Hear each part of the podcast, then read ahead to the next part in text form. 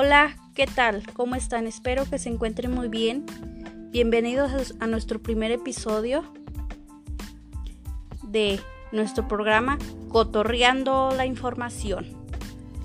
Mi nombre es Claudia Moreno. El día de hoy estaremos hablando del tema de regreso a clases en pleno COVID. ¿Cuáles serían las ventajas y desventajas de regreso a clases? El día de hoy tengo una invitada muy especial que nos dará la, su opinión. Su nombre es Ana María, estudiante de la universidad. Hola Ana, muchas gracias por acompañarnos. Hola Claudia, muchas gracias a ti por invitarme a tu programa. Eh, oye, dime para ti cuáles serían las ventajas y desventajas de regreso a clases. Pues mira, hay muchas eh, ventajas, pues sería la primera de ellas es el poner en práctica el conocimiento en las aulas de trabajo, el realizar lo que son diferentes prácticas con recursos de la escuela, el, también pues el convivir con los compañeros y pues otra también ayudaría a reactivar la economía de pues parte de la economía de lo que es el país. Y una de las desventajas creo que pues sí, a lo mejor al regresar a clases sin estar vacunados sería el aumento de casos, pero pues esto no lo sabremos hasta que regresemos. Es como ahora sí, pues el arriesgarnos y el estar conscientes de que pues este este virus pues ya va a vivir con nosotros, ya no ya no se va a quitar y pues tendremos que vivir con él y pues esa sería nuestra desventaja.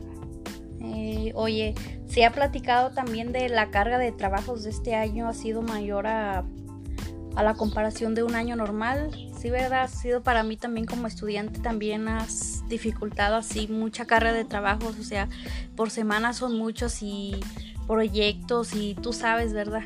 Sí, pues es diferente al estar en, en lo que es un aula, el estar eh, físicamente el aprender ahí se hace más complicado en clases virtuales en, de que pues es un ratito una hora lo máximo en el que podemos estar eh, viendo temas y pues sí es el entregar trabajos eh, completos a lo mejor para una semana entonces es más, más difícil.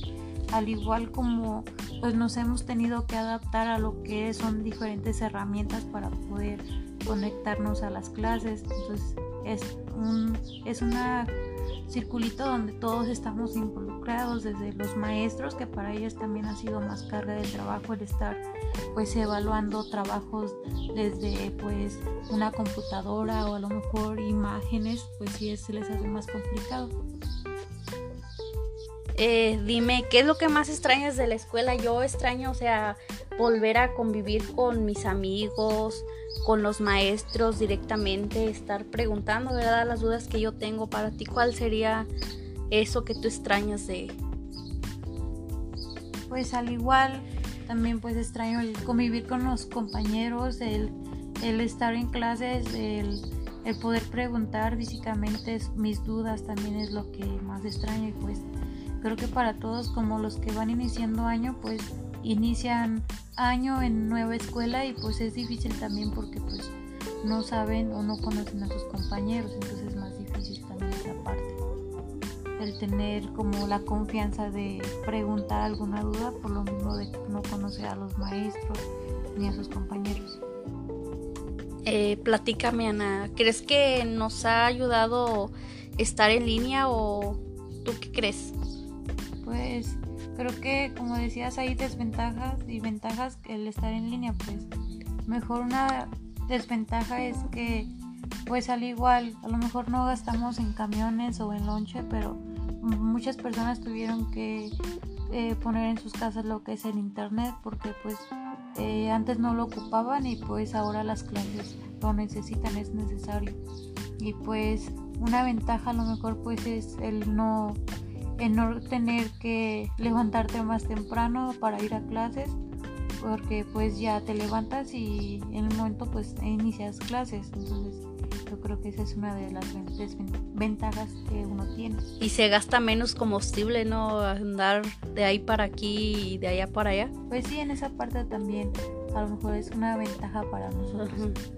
Y dime, entonces, ¿qué crees? ¿Estamos preparados para volver a clases presenciales?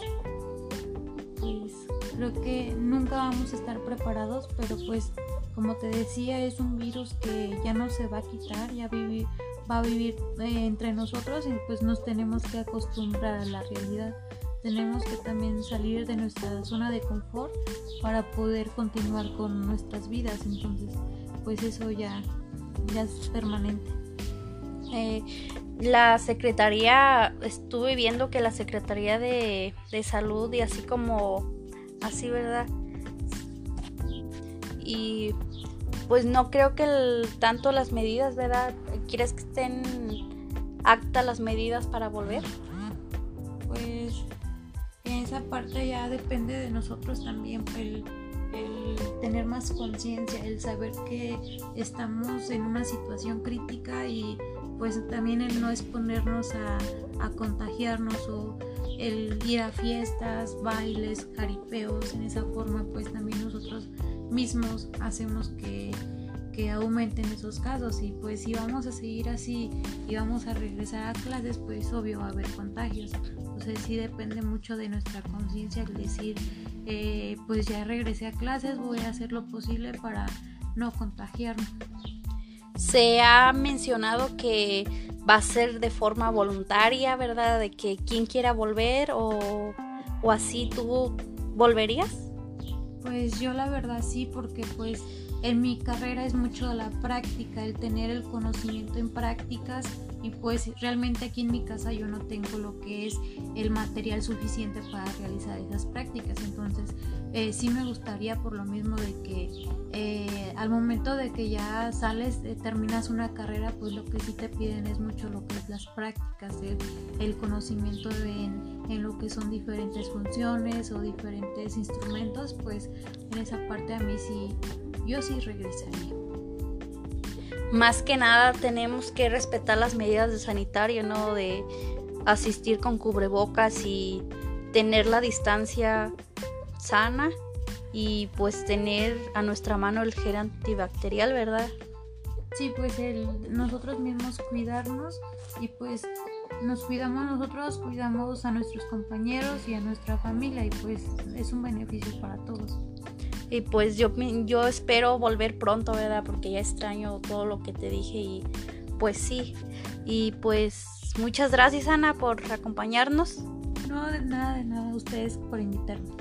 Sí, nos vemos en nuestro otro episodio. Se nos acaba el tiempo. Adiós. Gracias por acompañarnos.